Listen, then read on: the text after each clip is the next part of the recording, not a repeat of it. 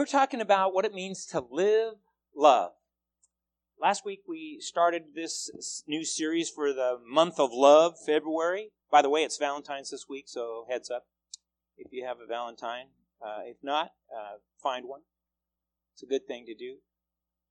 Today we talk about loving the family of God. The verse that is the text for this whole series is Ephesians 5 1 and 2. Let's look at this together. Uh, do we have that? Let's let's try to see if we can say this, okay? Imitate God in everything you do because you are his dear children. Live a life filled with love, following the example of Christ. He loved us and offered himself as a sacrifice for us, a pleasing aroma to God.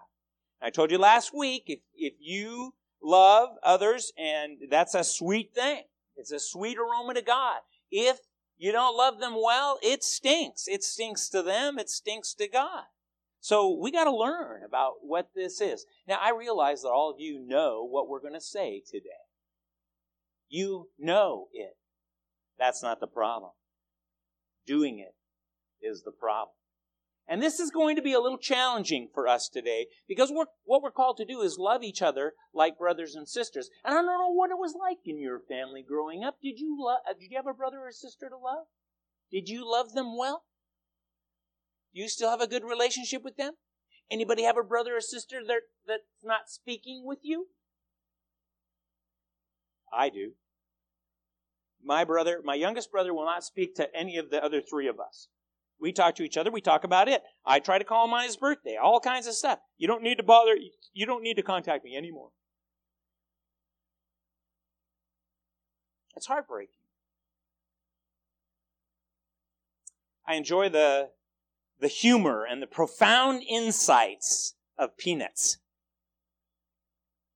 Linus shouts, I love mankind. It's people I can't stand.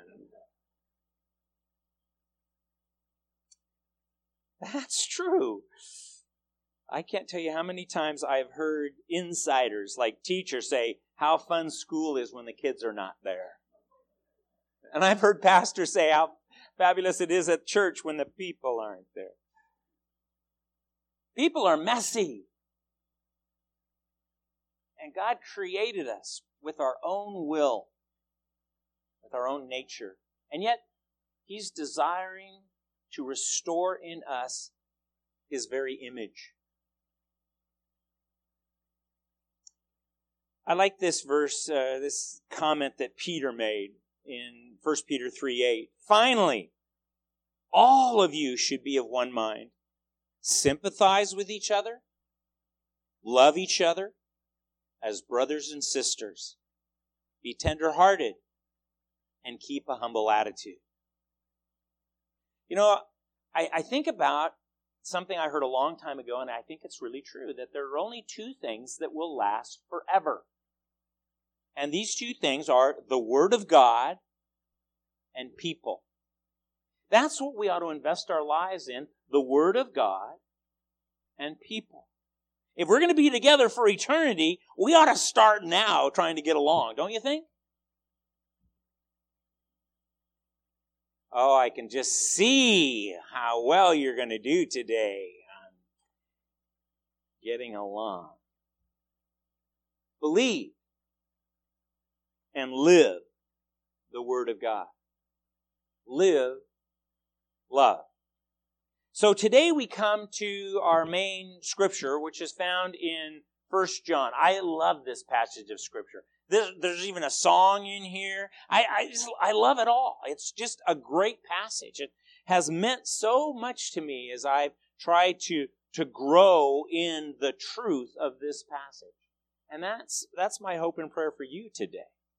1 John 4, 7 through 21.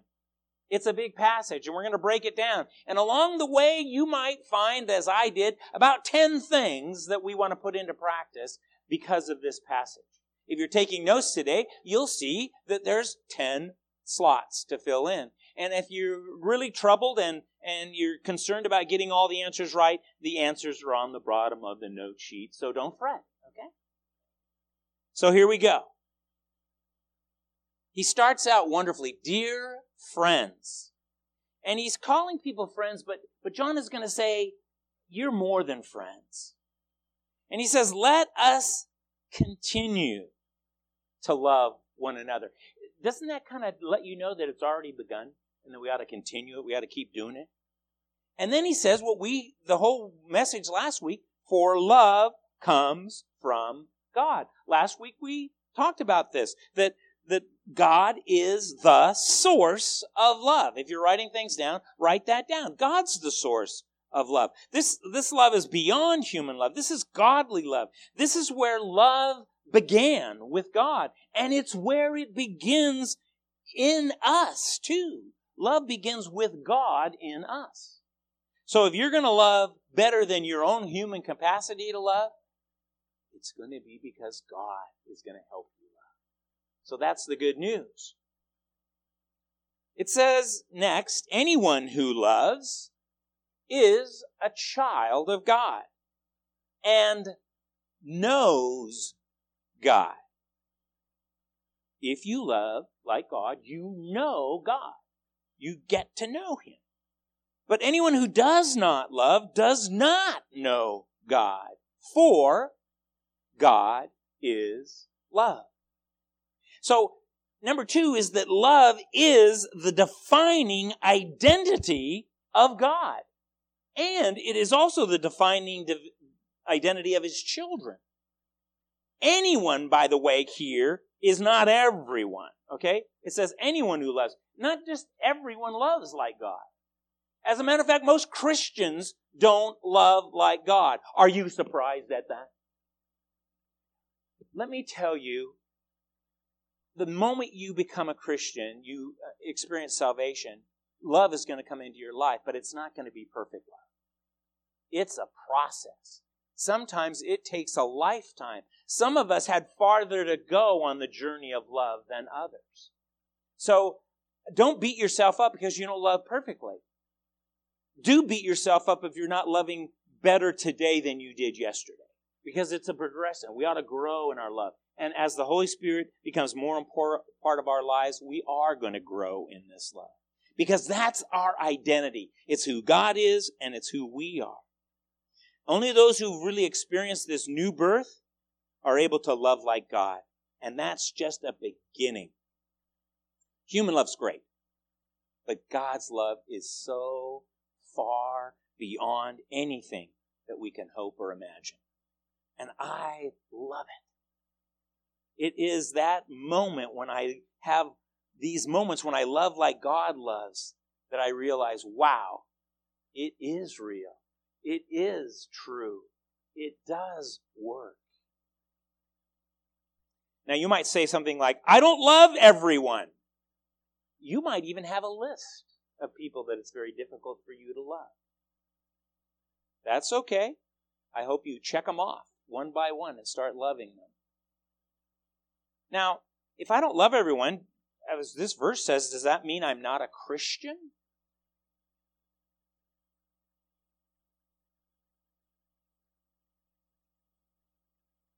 No. It may mean that you have further in the process to go. And that's okay. This word that is used here for knows God, anyone who loves is a child of God and knows God. This, this term knows God is actually in the Greek an ongoing knowledge. It's a, it really means getting to know God. I am getting to know God. I am getting to love better. It, it, it's a kind of an ongoing sense. It's a continual, it's a growing, it, it's, it's spiritual knowledge based on actual experience of God in our lives. Now, if you think that, oh, I'm a Christian, so I have to love everyone, and you go out on your own and try to love them, you're going to fail and you're going to say, this is not working. So don't do that to yourself. What you need to do to yourself is say, I'm not loving like God. God help me. I want to do better. That's an honest prayer. That's reality of where most of us live. Now, if you say you love everyone, I would like to talk to you about that. As a matter of fact, you probably should come up here and stand where I am today. Because I don't love everyone the way I ought to. I'm trying. And you know what? Here's a little trigger. If you have hard feelings for another person, you don't love that person, that's a good trigger for you. That means God wants you to pray for that person. You might want to pray for yourself a little bit on that issue too. Verse 9 says, God showed how much He loved us by sending His one and only Son into the world so that we might have eternal life through Him.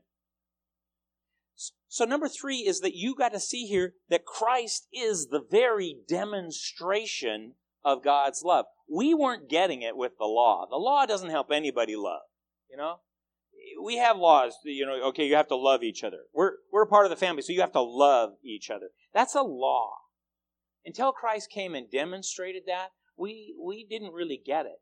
And it's really even hard for us now. Even with the Holy Spirit, it's tough. Because undeserved as it is, God loves us while we're still sinners. And it's hard for us to do that. But know this God loves you. That's the source of love. That's where love begins. God loves you. You ought to love each other. How many times does that say that in the Bible? Then verse 10 says, This is real love. Not that we loved God, but that He loved us and he sent his son as a sacrifice to take away our sins. There's that word again. Sacrifice. God loved, and how, how full was his love? How rich was his love? It was sacrificial love. And that's what number four is. Real love involves sacrifice. Now, if you've been a parent, you know this. At least if you're a good parent. Good parents have times when they sacrifice their own sleep for their kids. Did that ever happen to you? I didn't get up with the kids when they were little as much, uh, you know, but often I, no, sometimes I, I felt a foot in my back. It's your turn! And I did not get up out of love. I got up out of compulsion. And there was sacrifice. Real love involves sacrifice, and this word sacrifice in the Greek is hilasmos. It means to atone, to expiate, or in the King James Version, this is a, a word that only appears one time in all of King James in the New Testament. Propitiation. Did you ever hear a sermon on propitiation? I hope you did. And I hope you were confused as I was. What does this mean, hilasmos? It simply means to make things right. Atonement. God is making things right for us with Himself. Make things right. That's, that's what we do when we love. And when it involves sacrifice, we're giving of ourselves to try to make things right. And what about if the other person doesn't even notice or care or even respond to our love? That hurts, doesn't it? And yet, God did that with, for us. He sacrificed for us. He made things right with us. Verse 11 says, Dear friends, since God loved us that much, we surely ought to love each other. Now, when John says ought to, that lets me know that not everyone has arrived at the ought to. We still ought to do this. It's something we ought to do. Do you ever ought on yourself?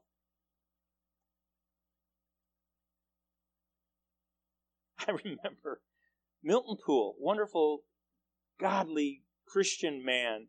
He'd been a minister for many years and he became a, a Christian counselor just for me he, he moved to our church in Salem and became a counselor on staff. And every so often, he'd just wander down to my office and, and give me counseling. It was just conversation, but it was real counseling. And I needed it, and he noticed it, and he just did it in a kind and loving way. And I just treasure that friendship. It made a difference in my life. I remember the day he came into my office and he said, Hey, I was just reading something. I want to share it with you because you'll get it. And he said, Don't should on yourself. And he was doing a play in words, and I was thinking this great ordained elder is making a kind of a funny that's kind of borderline naughty. You know? Don't should on yourself. Ought to. Should. We lay a heavy burden on ourselves when we try to love in our own accord. We ought to do it. It's not easy. But as the Holy Spirit helps us, as we remember how much God loves us, we have the ability to love more. Human love runs out. It, it dries up pretty quick. Uh, the honeymoon is over, you know, and it also lacks the purity, it, acts, uh, it lacks the vitality uh, of love that, that comes straight from God. God's love is real love. If we're having a difficult time loving someone, who is not exactly lovable, we need to revisit the source of love God. We need to go back to God and say, God, here's a good prayer. God, I can't stand that person you want me to love. It's hard for me to love them. And let me just tell you some of the things, God, that are going on that I'm feeling that I can't stand. And God, God will be patient. He will listen. He loves to hear honest prayers. And in all of that, you can then say, But God help me. I know what you want from me, and I am not there yet. Would you bring me a step closer to your kind of love? Number five, contemplating His love, though we don't deserve it, enables us to love others who don't deserve it. Because that's what love is. If we only love those who deserve it, our list would be pretty short. And those who love us would be pretty short. Would there be anybody on that list? We don't deserve it. And God loves us anyway. While we're still sinners, He loves us anyway. And He expects us. He thinks we ought to do the same. And He gives us the power of the Holy Spirit to do that remembering Christ's sacrifice on the cross, that helps us show kindness and generosity to others. But it is the Holy Spirit that provides the abundant supply of love long after our reserves run out. Verse 12 No one has ever seen God. But if we love each other, God lives in us. And his love is brought to full expression in us. So, what is this full expression? What do we do if, if we're not used to saying I love you? Or what, what, what do you do if you're shy? Does that get you off the hook? You don't have to love others if you're shy? This passage isn't saying how many people that you ought to love but how much you ought to love the people that God has brought into your life. You don't have to love the whole world. God loved the world so much he gave his son, and we only can handle a small portion of that.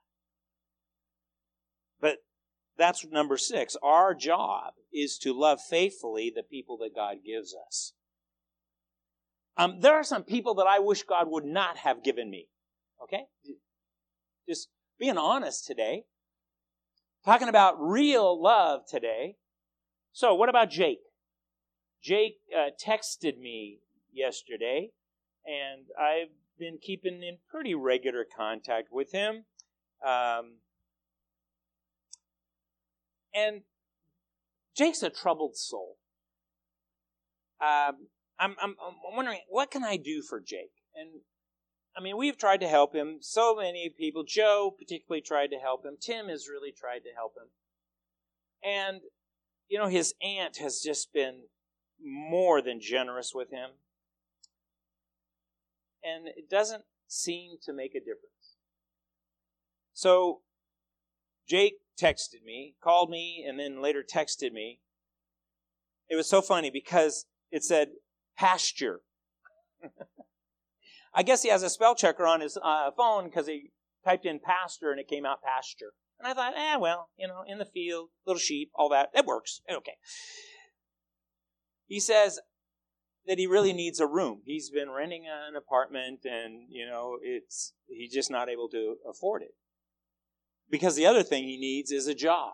And I agree, he needs a job. If he had a good job, he could stay at his apartment where he's at now.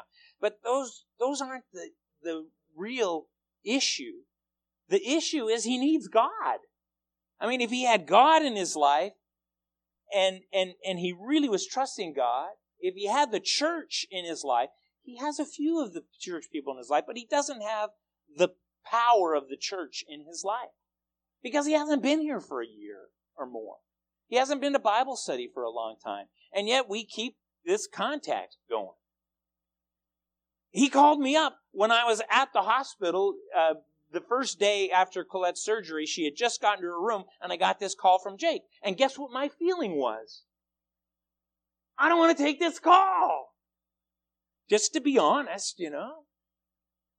And I then thought, okay, you're old, mature. You don't have to just deal with your feelings that way. You're a pastor. You ought to do this. So I, I took the call. And I never know if he's going to be up or down because he has huge ups and downs. And, and he says, Hey, pastor, how about let's go out for a hamburger? Which usually he calls when he's hungry and he wants me to take him out to lunch. And, and I'm glad to do that. Um, oftentimes, you know, and, and he, he calls it like weird times. 1.30, hey, you want to have lunch? Well, Jake, I already had lunch today. But so Jake has given us the opportunity to love. And he needs a room.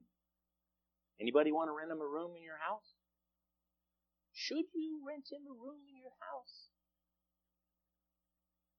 He needs a job. I know he needs a job, but no kidding. I have helped him get three jobs. And all three of these jobs, he worked at least one day. And so I said to him yesterday when we were talking, I said, Jake, you can get jobs. There's lots of jobs around. Your problem is not needing a job. Your problem is keeping a job. And so I talked to him about that and and I realized what he really needs is God. And he needs a family of God around him to help him. And so I said, I will ask the people three things. Will you please pray for Jake? And will you pray that he gets a job and that he finds a room? But mostly, would you pray that he finds God in his life in such a way that's a life changing experience? Because until he makes that choice, there is not much we can do for him. Now, should we love everybody? Yes, Pastor, we should love everybody. Should we love Jake? What does that mean? How do we love Jake? And, you know, I, I, I'm thinking about this all the time what to do for Jake. What can I do to really help Jake? Tim has been just great. Joe was great and and and had to kind of pass him off as as things in his life changed. But Joe, I'm glad you brought Jake into our lives, and you have great love for him, and I know you pray for him. I just am desiring for God's will for Jake. Now, a lot of you have Jakes in your life, right? Some of you have Jakes in your own family. Some of you have children that are like Jake. And the answer is not just to not be drinking and, and to, to be healthy and, and to get a job and get a room and all those kind of things. Jake needs God. And until he sees that, and until we help him see that, things are not going to change in his life, no matter what we do. So I invite you, let's join in prayer for Jake. Let's make a difference in his life for God. We're at verse 13.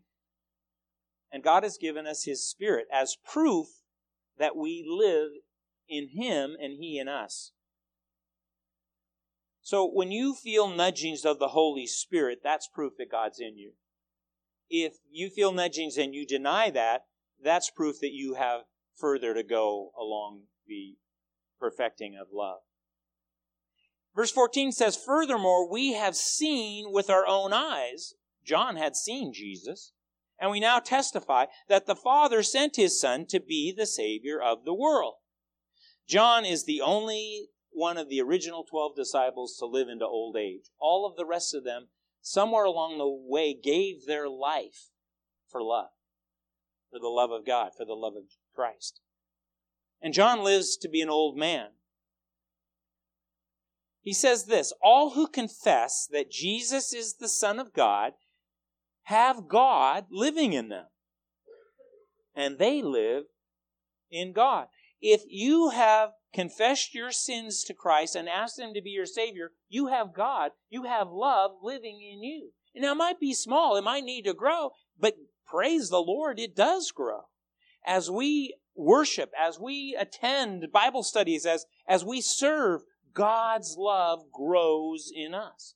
And it actually eventually even becomes perfect love. God's love is perfect. And when we love like God, it's, it's just the right fit at the right time. Through the Holy Spirit, God lives in Christians. He was present on the earth in His Son, and at that time, He could be seen. But Jesus can no longer be seen on earth in bodily form because He's returned to heaven. Yet He can be seen through, what is it? It's the love that believers have for God and each other. That is a demonstration of Christ on earth. Our love for one another. So, number seven, with the Holy Spirit in each of our lives, Christians can love one another. We are able to love one another. Now, we started out with loving God, who's perfect and good, and loved us first. Then, now we're supposed to love each other within the church body. Wait till next week. We get to love others who aren't in the church. You might want to skip next week. I know I want to. Verse 16 We know how much God loves us, and we have put our trust in His love. Have you put your trust in God's love? God is love. And all who live in love live in God, and God lives in them. And as we live in God, our love grows more perfect. This word also is better translated in modern English as complete. God wants to complete his love in you. He wants you to trust in his love and complete it in you. So, we will not be afraid on the day of judgment, but we can face him with confidence because we live like Jesus here in this world. Such love has no fear because perfect love expels all fear. You love that casts out all fear, right? Perfect love casts out all fear. If we're afraid, it is not it, it is for fear of punishment. And this shows that we have not fully experienced His perfect love. So we don't trust Him. Do you trust God? Do you trust God even when bad things happen in your life and your family? Do you trust God even then? Because people can let you down. They may say they love you, and they simply mean, I love you as long as you do what I want. Most young um, grooms are like this. They love because they get love. But there's no confidence in that kind of love. You cannot trust a person like that. You may fear that kind of conditional love. And, and it could be withdrawn at any time. This is not God's perfect love. Perfect love cancels fear. This Greek word means not just cancel, not just cast out, it means throw it in the trash. That's what that means. Perfect love throws your fear in the trash where it belongs. Love is confident. There is confidence in love. When God loves you, you can be confident that. We love each other, verse 19, because he first loved us. If someone says, I love God, but hates his Christian brother or sister, that person is a liar. For if we don't love people we can see, how can we love God whom we cannot see? Wow, strong language. If we say we love God but hate fellow Christians, we are a liar. Verse 21. Last week we talked a little bit about how love is a feeling. Oftentimes in human relationships it starts with a feeling, but it's it's also a, a willpower of the mind and soul. Uh, there is such thing as physical love and emotional love and and and when we think about spiritual love, it comes down to this, verse 21, and he has given us this command. Those who love God must also love their Christian brothers and sisters. A command. Love is a command. And when it's empowered by the Holy Spirit, it can be accomplished regardless of our feelings. I don't know if you've ever said something like this, because I have. I love you, but I don't like you right now. And I think, you know, that's honest. Because love can overcome feelings. Perfect love. It casts out fear. I'm tell you about Gary. Gary was in a Bible study that I was a part of in Salem years ago. I mean, we had young kids and and he was a he was a mailman, a post office worker. He took his lunch to work. He was a very methodical type person. And so I loved being in Bible study because, boy, anytime we would talk about something, Gary would try to put it into practice. He was just one of those Christians that every time he learned something new, he wanted to do it wholeheartedly. So he takes his lunch. He would often go down to this little park in West Salem that was on his, his mail route, and, and he would stop there and and maybe he it was nice he'd sit at a bench or picnic table and, and one day he was down there and he would, he told me this story and I and I love this story. He told me about he saw this little girl and, and she was just precious. She had these long golden curls and she's just running around on the park playing on the monkey bars and, and stuff like that and he goes, "Wow, what a what a lovely little girl. How precious." And he's looking around the park. There's quite a few people. It's a sunny day. Sunny days in Oregon, people go to the park, okay? So, and he notices this guy sitting over on this blanket. It's kind of a tattered blanket, and here's this guy, and he, he he's kind of maybe a beer belly, I don't know, and he kind of was unshaven and and looked kind of shoddy, and and and and Gary's kind of thinking, "Wow, what a creep, what a disheveled person, wow." What? I mean, get a job, guy. What are you doing? Sitting here at the park when you should be out looking for work or whatever, you know? And what happened next really is the way God got to Gary, and then Gary got God to me. Because that precious little girl ran over to that man and leaped into his arms and threw her arms around him and said, I love you, Daddy. And Gary was wondering who was showing love that day. It was that little girl. And little children often know how to love better than we. What has happened to us? How has the world gotten to us to the point that we don't love ourselves and we don't love others the way God intends for us to love? The whole teenage years is all about trying to get through that and trying to love yourself and know what it means to love others, pray for teenagers. It's a hard time when you're driven mostly by emotions. Pray for young lovers who want to get married because their minds seem to be gone, blinded by love. When Gary saw that little girl throw her arms, he understood what God meant by perfect love. Was that dad perfect? Not by any means. I suppose. I don't know his story. But that little girl felt love.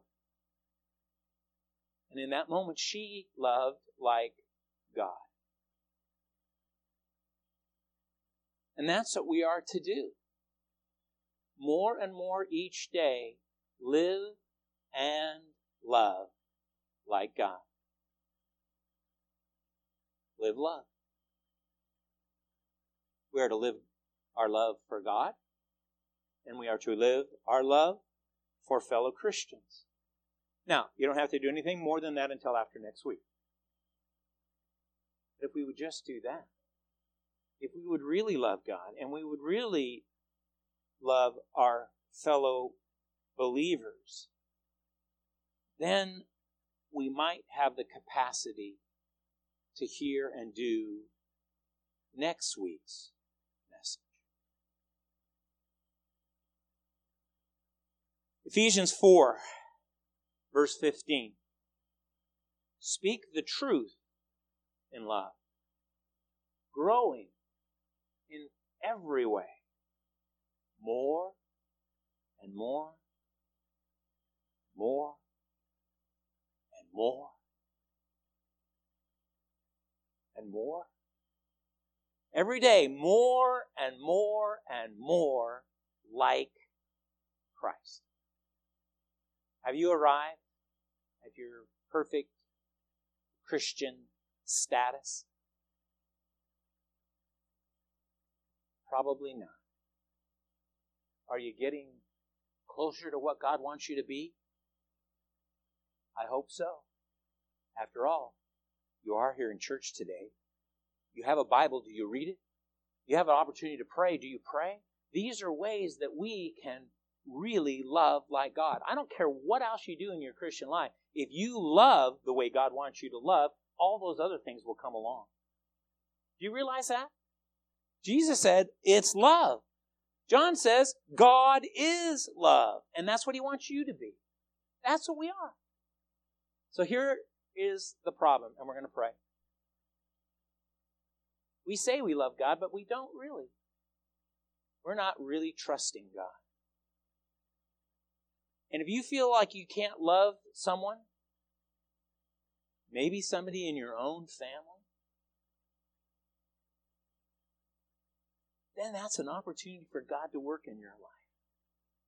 And would you just open your heart and your mind and your soul and your body all to love like God.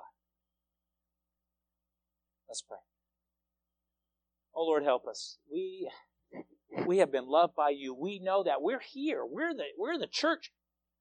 And Lord, we need to love better. Help us. Don't take away our guilt and shame. Relieve it. And let us know that in you, with your spirit, we can do better. We can put our trust in your kind of love. So, Lord, I thank you for the honest prayer of, I don't love that person. That help me, Lord. I pray for Jake today.